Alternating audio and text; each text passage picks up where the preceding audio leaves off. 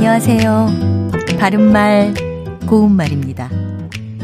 우리말 표현 중에 모음이나 자음이 비슷해서 잘못 들으면 혼동하기 쉬운 것들이 있습니다. 화제와 화제, 주의와 주위, 그슬다와 그을다 같은 것을 예로 들 수가 있는데요. 이 중에서 그슬다는 불에 겉만 약간 타게 하다란 뜻으로 새우를 불에 그슬려서 먹다 같이 말할 수 있고요. 그을다는 볕이나 불, 연기 따위를 오래 쬐어서 검게 되다라는 뜻으로 햇볕에 얼굴이 검게 그을었다. 이렇게 쓸 수 있습니다.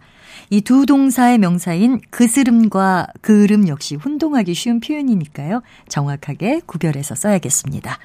또 다른 예로는 자초하다와 자처하다를 들 수가 있겠는데요. 두 번째 음절에 서로 다른 모음을 사용해서 전혀 다른 뜻을 나타냅니다.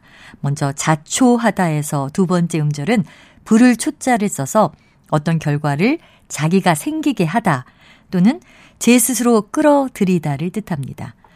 그는 온갖 편법을 다 동원하다가 결국 법의 심판을 자초했다. 무심코 버린 담배꽁초 한 대가 비극을 자초하게 되었다 같이 말합니다.